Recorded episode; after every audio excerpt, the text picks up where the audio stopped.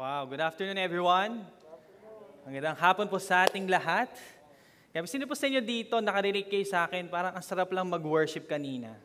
Di ba? Parang, saka iba rin yung tama talaga ng Tagalog songs di, uh, sa atin, di po ba? I mean, nothing against English songs, but sobrang, alam mo yung parang, Lord, parang piling mo magkadikit kayo ng pisngi ni Lord. Yung ganun, ganun yung effect sa'yo, di ba? Sobrang nakaka-bless. And uh, why don't we just appreciate the volunteers, the music team, yung ushers po natin, sa mga tech po, sa background po, at si Kuya Michael na nagpipicture sa atin ngayon. And uh, again, um, palakpakan po natin sila. Come on. Sobrang thankful po kami sa inyo mga volunteers kasi alam po namin na ginagawa niyo to dahil sa pagmamahal niyo sa Panginoon at pagmamahal niyo sa church natin. And also welcome po sa ating uh, 3 p.m. service online. Ayan, so I'm really excited to preach the Word of God this afternoon. And we are in a series called The Ability to Produce Wealth, okay? And this series, ang goal po natin sa series na to is para po malaman po natin at ma-appreciate po that everything comes from God. Sabihin nyo nga po, everything comes from God. And because of that, mas na-appreciate natin yung provision ng Panginoon so that we can also be a blessing to other people. So kung ano man po yung kakayahan ng Panginoon na alam natin na binibigay niya sa atin, yung po ay more than enough for us. Blessings. Para hindi lang po tayo yung mabless, but also we can extend that blessings to other people. Alright? So, um, and last week po, pinag-usapan po natin, um, yung first week po, we talk about the call to obey. Yan. So, obedience po pinag-usapan natin. And then, Today, we're gonna talk about the call to remember. A call to remember. Yun po yung pag-usapan natin. At ang title po ng, top, uh, ng preaching ko po ngayong hapon na ito ay A Walk to Remember. Ayan. hindi, hindi ko po alam itong movie na to. Narinig ko lang po ito kala Pastor Gab sa aking Miss Rose na parang maganda yung movie na yan. Napanood niyo po ba to? A Walk to Remember? Ayan. So, hindi na namin naabutan, bro. Eh. So, but, uh, yan po yung naisip ko po kasi napakagandang, uh, napakagandang uh, uh, pag-uusapan po natin because we're going to talk about the walk of uh, the, uh, the Israelites walk with God. But uh, speaking of uh, walk to remember, no, yung pinaka, uh, meron ba kayong ganun, yung mga lakad or biyahe na hindi nyo malilimutan? May mga ganun kayo? May mga most embarrassing moments kayo? Ako, yung most memorable ko na hindi ko talaga makakalimutan. Uh, most memorable na, hindi ko pa makakalimutan. No? Sobrang double redundancy. No? Um, yung pinaka nakakahiya pong walk to remember ko is yung high school ako. Um, alam niyo yung, sino sino dito, high school kayo, ay hindi, hindi pala high school, elementary pala, sorry. Inutusan ako ng nanay ko mamalengke. Siguro mga grade 5 ako noon. Ilan taon yung grade 5? Mga 10? Mga ganon? Yeah. So, alam niyo po yung alas 6 ng umaga, yung gigisingin ka, yung pagbangon mo, nakabangon ka na, pero yung kaluluwa mo nasa unan pa, yung ganon, ganong feeling. Inutusan po ako ng nanay ko mamalengke. So, syempre, uh, grab ako ng damit ko, ganyan, tapos binigyan niya akong pera. So, yung palengke po nung time na yon, nilalakad, lang po, nilalakad ko lang po yon. So, I remember, uh, naglakad po ako simula sa bahay namin, hanggang doon sa kanto ng street namin, hanggang dun sa palengke. So nilakad ko po yun. And then, siyempre, pagdating mo sa palengke, iikot ka, bibili ka ng mga, uh, mga bagong kayod na nyog, yung mga gulay, sayote, mga ganyan. So yun po yung mga binili ko po. And then, pagkatapos ko po umikot, pauwi na po ako, eh medyo, sabi ko, may sukli pa. Ayan. So nag-jeep na po ako pauwi. So sakay po ako ng jeep. Hindi ko pa maintindihan. Pag, pag sumakay tayo ng jeep, yung parang ang luwag naman, pero lahat sila sisiklik sa, sa dulo, para doon ka sa pinakadulo malapit sa ano. Na-experience po ba yon? Yung parang, bakit ba kailangan doon lagi sa dulo, di po ba? Pwede naman kayo na yung mag-move, no? Ako na lang dito sa may uh, palabas. So anyway, so, uh, doon po umupo sa pinakadulo, okay? May point po to, huwag kayong mag-alala. so, pag upo-upo doon sa pinakadulo, and then pagdating sa kanto, baba kami, lakad ako hanggang bahay namin. And then pagpasok ko po sa bahay namin, guess what? Sumigaw po yung nanay ko. Sabi niya, Anak! Oh, ma, bakit? Bakit suot mo yung basahan natin? Anong basahan pinagsasabi mo? Yung pala, ang na, nahaklit kong short na nasa floor, basahan po namin. So, hindi ko na po pinaita yung picture para hindi niyo po ako remember nga para maka, hindi niyo maalala. May picture ako pero ayoko maalala niyo kasi. So, ayun naman yung point ko. Yung maalala niyo word ni God, hindi yung shorts ko, okay? Butas po yung shorts ko sa likod. Alam niyo po, ang sobrang laki ng butas niya. Ako po yung nahiya kasi nilakad ko po yung kanto, tapos remember, sumakay pa po ako ng jeep. Eh di ba pag jeep nakaganon ka?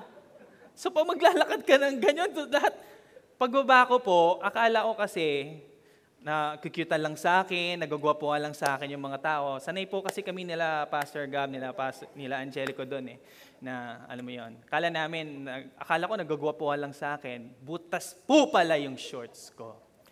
Kaya po, I walk to remember. So I hope na hindi po ito yung maalala nyo sa preaching ko this afternoon.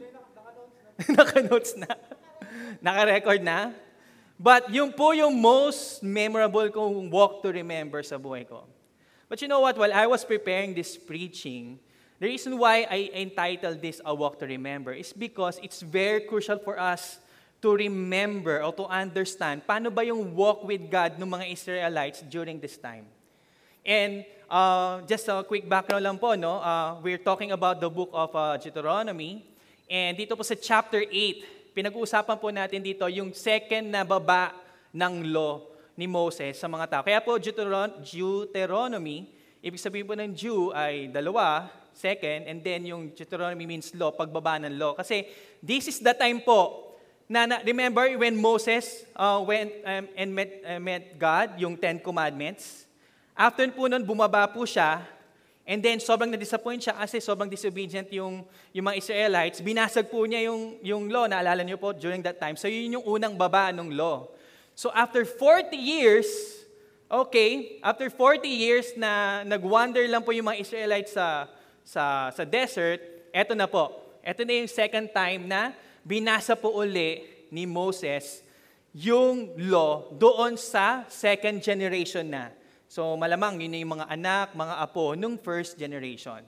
So that's what we're going. And I believe that that walk that we that, that the, the one we're gonna talk about this afternoon is we have to remember ano po ba yung yung paano ba sila nag-respond or what can we learn from the walk of the Israelites during that time?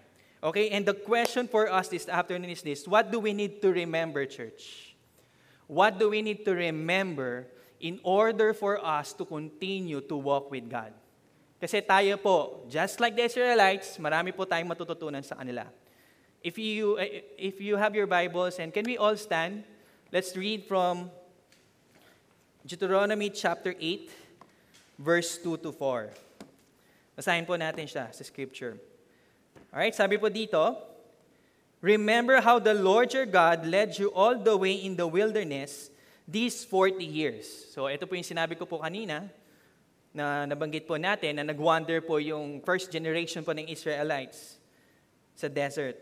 To humble you and test you in order to know what is, what's in your heart, whether or not you would keep His commands. He humbled you, causing you to hunger and then feeding you with manna which neither you nor your ancestors had known, to teach you that man does not live on bread alone, but on every word that comes from the mouth of the Lord. Verse 4 Your clothes did not wear out, and your feet did not swell during these 40 years. Let's pray. Lord, we just want to invite your presence this afternoon.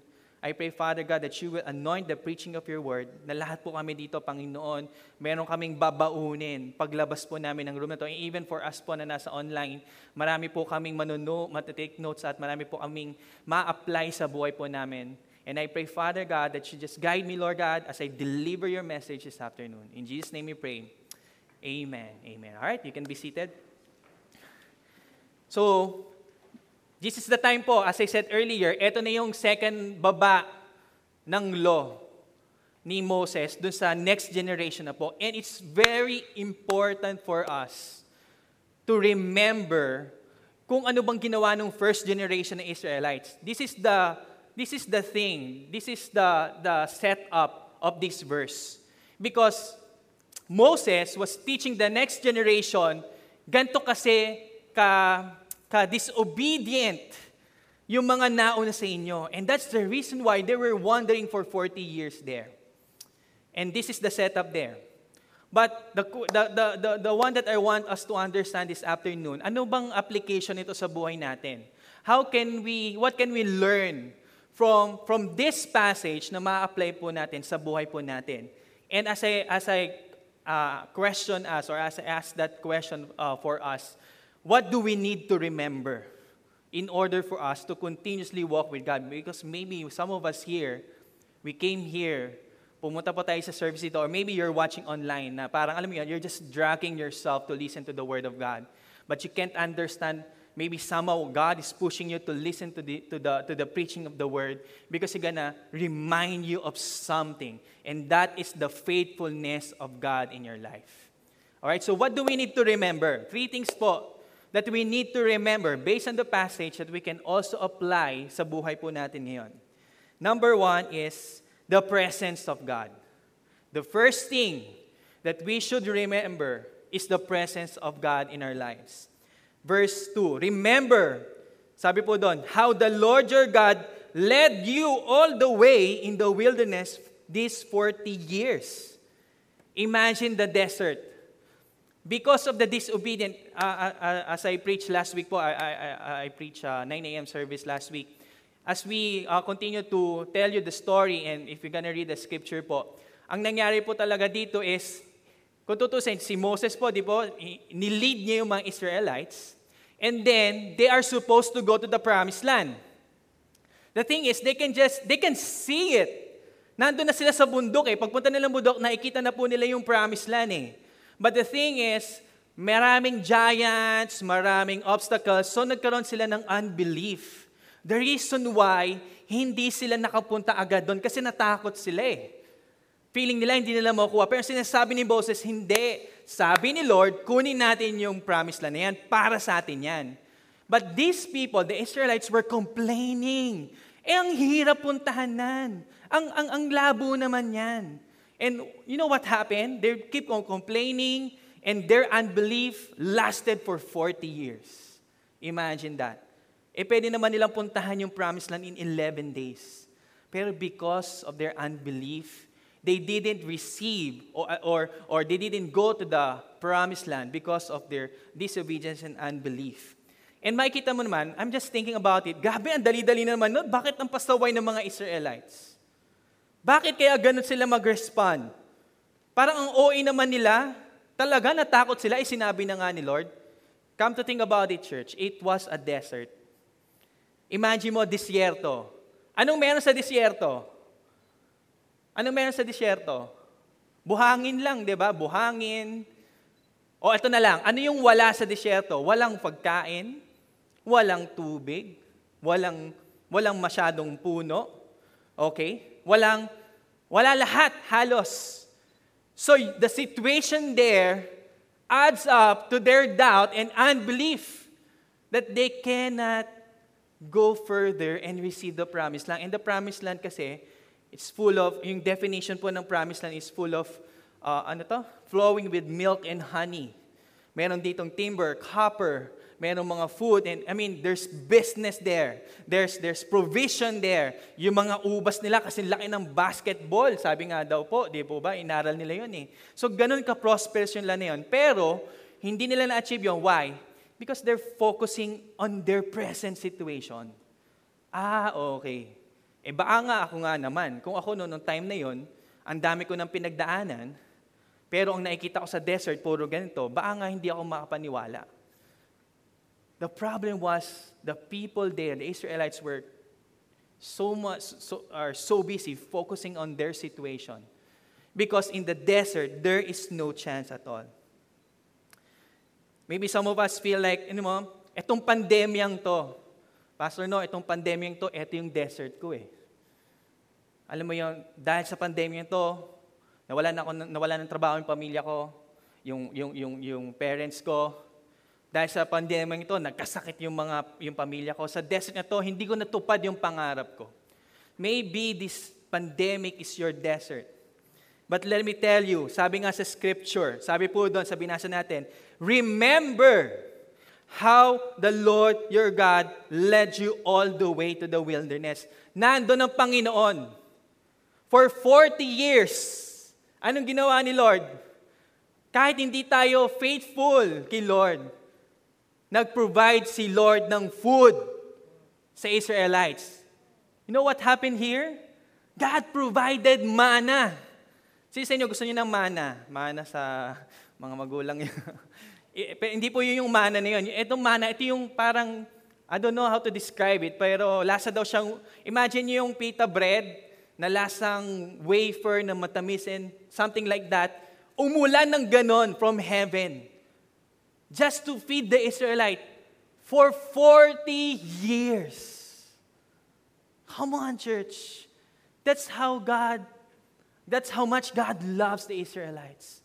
Na even if they're complaining, they're full of unbelief and disobedient, God still provided for them. And that is what Moses is telling the Israelites, especially the next generation. Remember how God was there in your, in your midst. And maybe you are in the desert right now, church. You are experiencing this famine right now. Maybe not just, not just for the, not just sa provision ng Panginoon, but maybe emotionally, drain na drain ka na. Come on. Or maybe physically, ang tagal ko na, Lord, na pinagpipray, etong sakit na to, eto yung disyerto ko, Lord eh. But let me tell you, just like God led the way to the Israelite for 40 years, disobedient na sila doon eh. Eh, disobedient na sila doon ha. How much more pa na ikaw faithful kay Lord? How much more God will be there and let you experience His presence. Let me tell you, hindi ka iiwan ni Lord. Come on, church. Kahit ano mangyari, itong pandemyang to, hindi tayo iniwan. And the fact na nandito tayo ngayon, church, we have our clothes, we have food. I mean, namatay po ba tayo for one and a half years ng pandemya? Nag-provide pa rin po ang Panginoon, di po ba? Kahit yung iba sa atin nawala ng trabaho. We are here experiencing this because the presence of God has never left us, church. God is here with us. Hindi po tayo iiwan ng Panginoon. Eh, pastor, hindi ko naman ramdam si Lord ngayon eh. Hindi ko siya maramdaman ngayon. Okay, hindi niya ako iniwan, pero doesn't make sense. Kasi hindi ko maramdaman ang Panginoon ngayon eh. And then, you know what, naalala ko itong, naalala ko itong uh, illustration na to. Can we show that illustration? Yan. Alam mo to, ng illustration na to? Parang, God, please protect me. Tapos tinamaan siya ng bato. Why, God? Why? And then pagtingin niya, sinasalo lahat ni Lord. And sabi ni Lord, oh, natamaan ka ba? Parang gano'n, how are you? Something like that. I mean, this is just a cartoon. I'm not saying it's directly from the Bible, but this is a picture of God's presence in our lives, church. And we were singing that song earlier, Lilim. Di po ba? Let me read that scripture. Psalm 91 verse 1 to 4. Those who live in the shelter of the Most High will find what? Will find rest in the shadow of the Almighty. This I declare about the Lord. He alone is my refuge, my place of safety. He is my God, and I trust in Him. For He will rescue you from, the, from every trap and protect you from deadly disease. He will cover you with feathers. What? And then He will shelter you. Can you say that with me? Shelter. Shelter, you with the wings. His, with, with His wings, His faithful promises are your armor and protection. Maybe you're asking right now, Lord, why, why am I living in darkness right now? Could it be that the reason why we are in darkness right now? Can you, can you question yourself? Am I living in darkness right now because of my sin or because I, I'm under the shade of the Lord? The problem with us sometimes is masyado po tayo nagpo-focus sa bato, nakakalimutan natin yung shade ng Panginoon. Masyado tayo nakafocus sa mga problema natin. Yes, that's valid. And God wants you to know that He remembers you in those problems, those times na natamaan ka ng bato. But let me tell you, someone is standing for you, giving you shades for you to experience peace, comfort.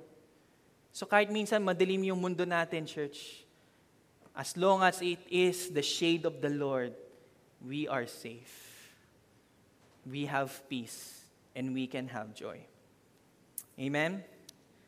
Hindi ba natin nakikita kung nasaan siya? Ramdam naman natin, church, yung lilim niya.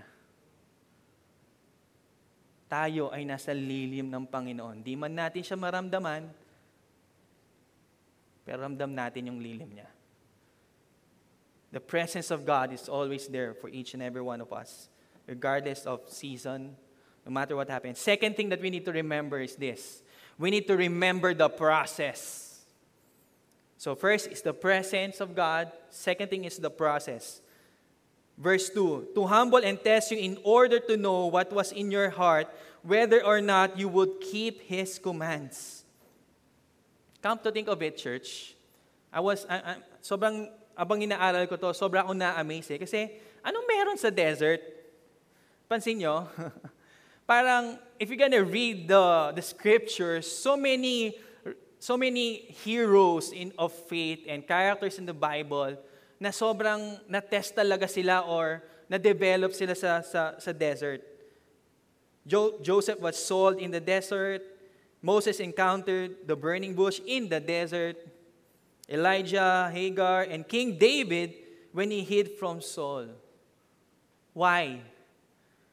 According to the scripture, it's because there is a process in the desert. And what is that?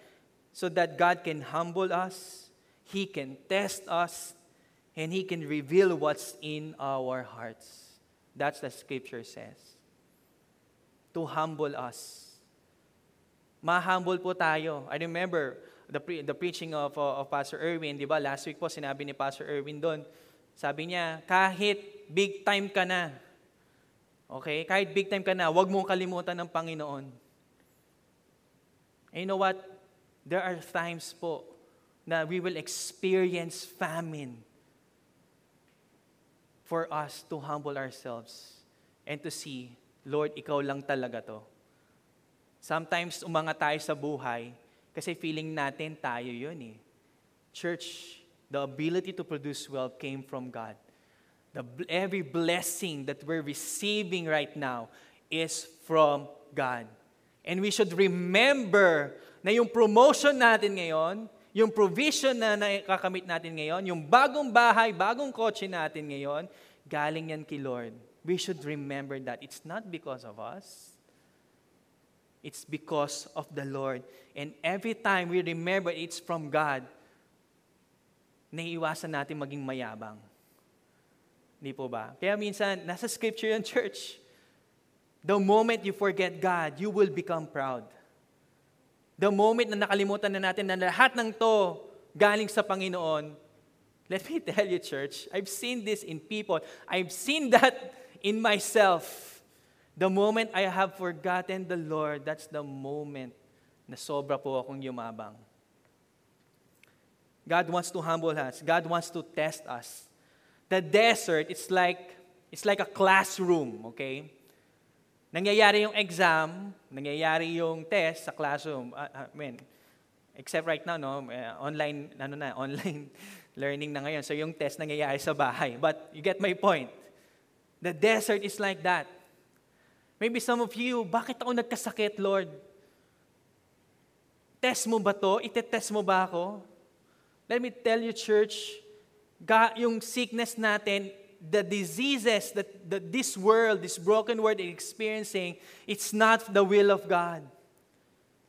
But since we're living in a broken world because of sin, because of the consequences of the disobedience of man, because of these sicknesses, God provided healing and eternal life. Come on, church. And that's the reason why we can go back to Him and say, Lord, come on. Even if I'm sick, you're not testing me.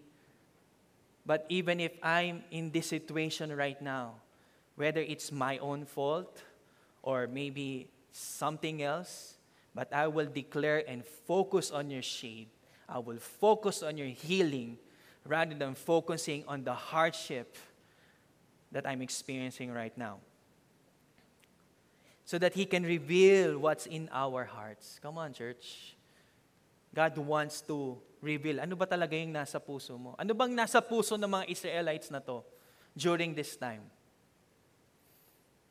Makikita talaga nila na sobrang yung unbelief nila because of their unbelief, the, I'm talking about the first generation of the Israelites here, because of that, they wandered around for 40 years.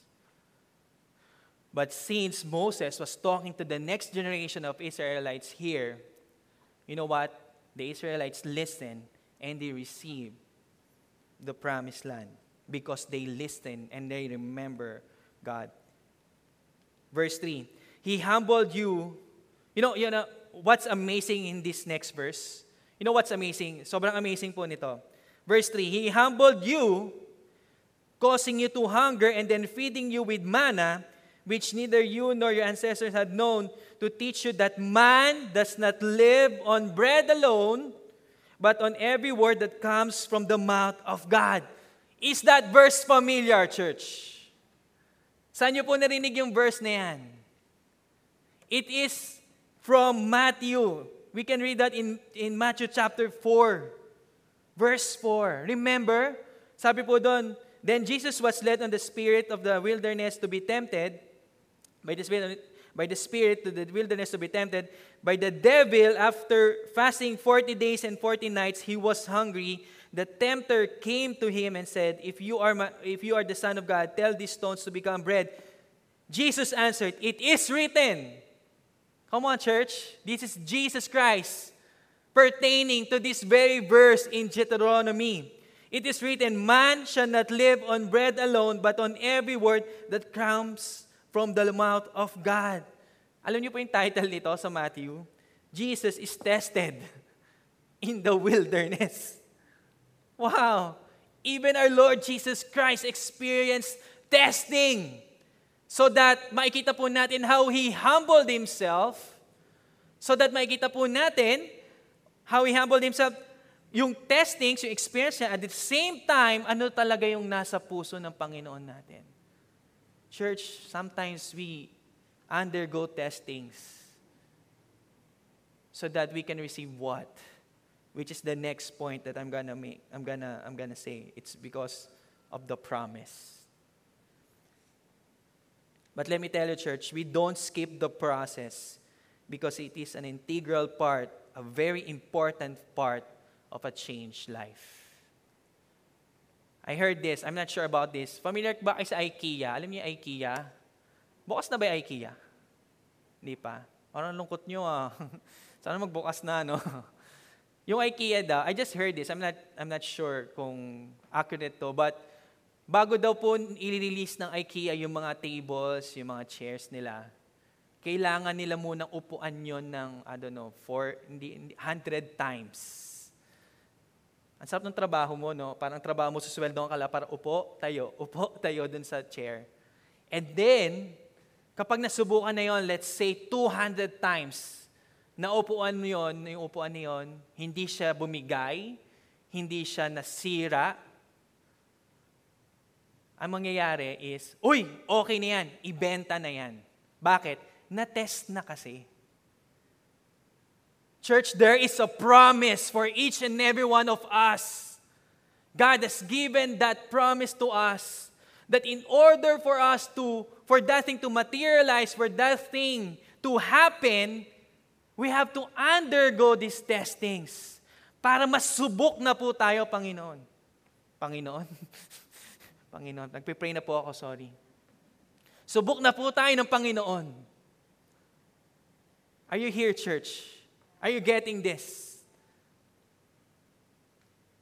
Let's focus on the promise. Let's remember the promise of God. The reason why we're experiencing, nasa desert po tayo ngayon, sabay-sabay. Church, may promise ang Panginoon after this. Hindi po tayo iiwan ng Panginoon. May promise po ang Panginoon after this. All we have to do is to remember the faithfulness of God in our lives. Come on, church. Kaya pa po ba natin ang pandemyang ito? Come on, church. Kaya natin to dahil kasama natin ang Panginoon. And this is the point, church, why we're here as a body of Christ. Tulungan po tayo This is not just a weekly routine or weekly ritual going here to the church and then go out, then gimmick na, then uwi.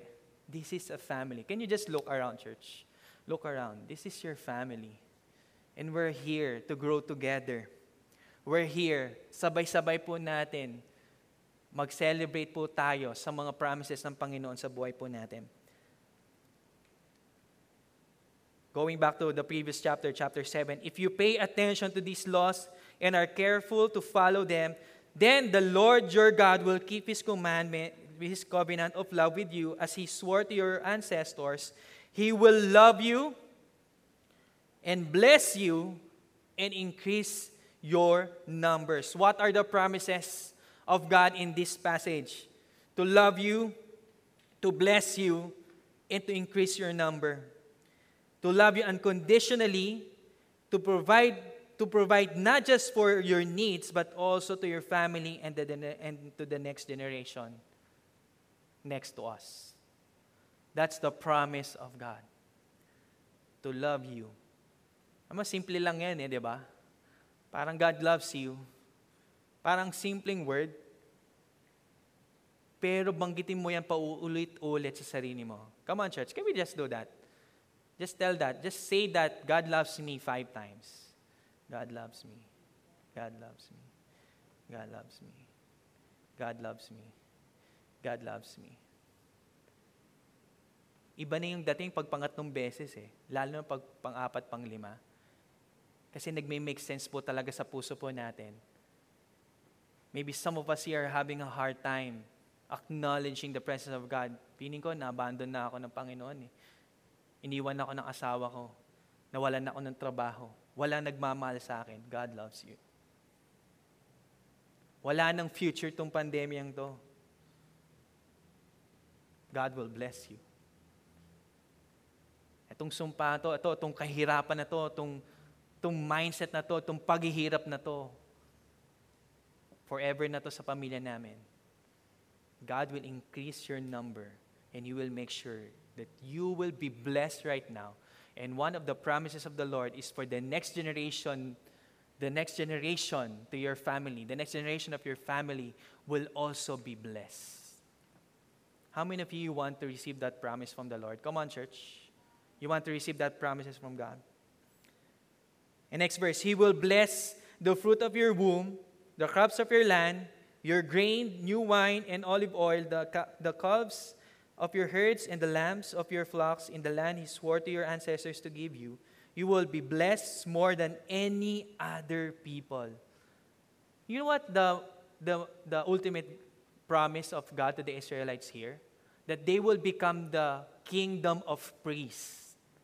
That they will become ahead of all nations. Ganun po kalupit yung promise ng Panginoon sa Israelites. And sometimes, in order for us to move forward, we need to remember na may promise pa ang Panginoon sa akin. Come on, church. Let that sink in. There is a promise for your life. All you have to do is to remember the faithfulness of God.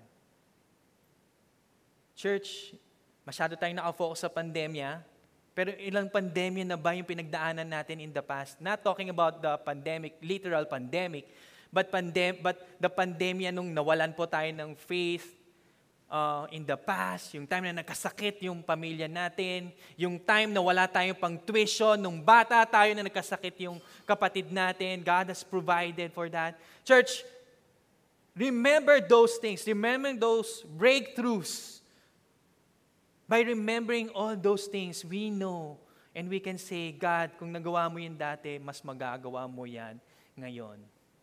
And I remember in Psalms 81 verse 4, God told us there that as long that He is the, our sun and shield, as long as we're doing the right things, nothing, there is nothing that God can withhold from us.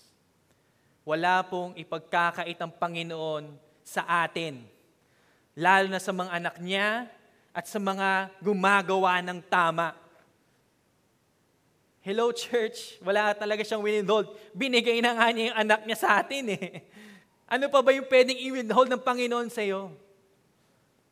And I like what what Rose was praying earlier. Some of us are, I mean, it, it, it's enough, church. We're not invalidating your feelings, but masyado mo nang binaby yung situation mo ngayon, yung problema mo ngayon. It's time for you to get up and say, Lord, I will trust you. I will believe in you. I will stand in your word. I can do this.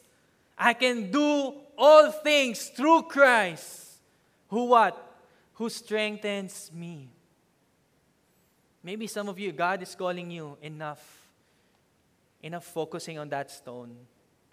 Focus on the shade that I'm giving you. Tama na. Kalimutan mo na or tama na na mo nang tingnan masyado yung situation mo ngayon. Tingnan mo yung lilim ng Panginoon. And this is my point this afternoon. As we remember God's faithfulness, we will continue to walk with Him. Come to think about it, church. Ilang taon na kayong Kristiyano? Ilang taon na kayo nagwo-walk with God? The reason why you are continuing your walk with God is because you, you keep remembering the faithfulness of God in your life. As we remember yung faithfulness ng Panginoon sa atin, na hindi niya tayo iniwan. Nagbibigay ito ng lakas ng loob sa atin. Nagbibigay ito ng peace at security sa atin. And that's the reason why we will continue to walk with Him. The reason why the Israelites continued to walk with God is because they remembered and followed the law that Moses gave them. Amen. I'd like to call on the music team.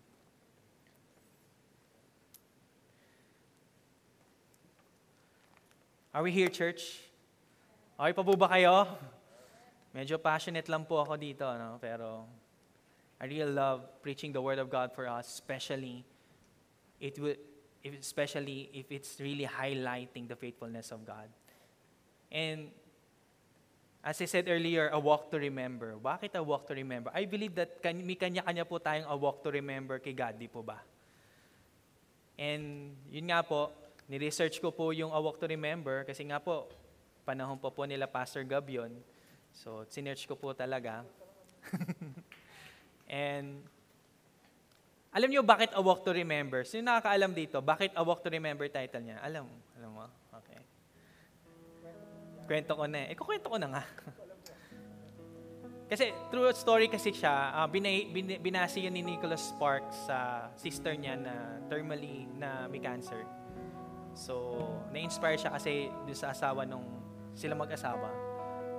But the reason why it's a walk to remember is because if you're gonna read the book, wala ata siya sa movie, but if you're gonna read the book, Jamie there, yung girl po doon, was terminally, terminally, terma, terminally, basta may sakit siya.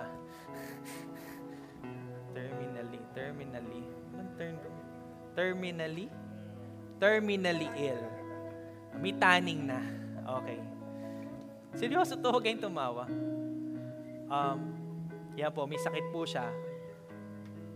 And may cancer po siya. So, mamamatay na po siya. But the reason why it's a walk to remember is because pinakasalan pa rin siya ni Landon.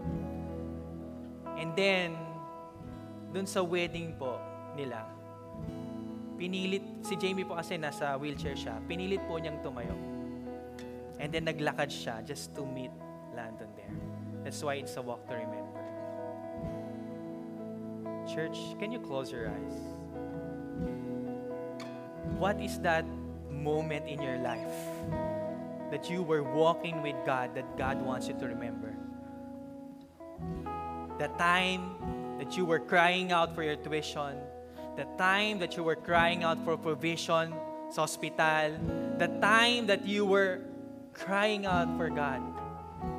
In my own experience, I remember the time when I was pleading for my life when I got COVID last year. Those times that you were walking with God, keep remembering that. Because you will experience the faithfulness of God again.